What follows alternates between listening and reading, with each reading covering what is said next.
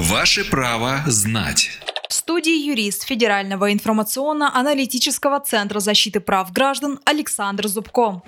Александр, к нам поступил вопрос из Краснодара. Можно ли отказаться от части наследства? К примеру, отказаться от автомобиля, чтобы не погашать кредит за умершего.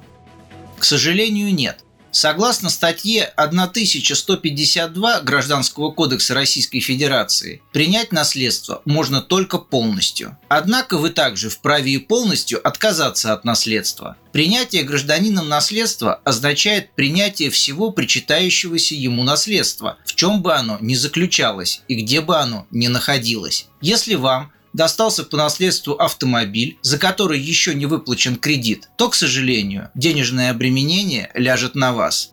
Правовую справку дал юрист Федерального информационно-аналитического центра защиты прав граждан Александр Зубко.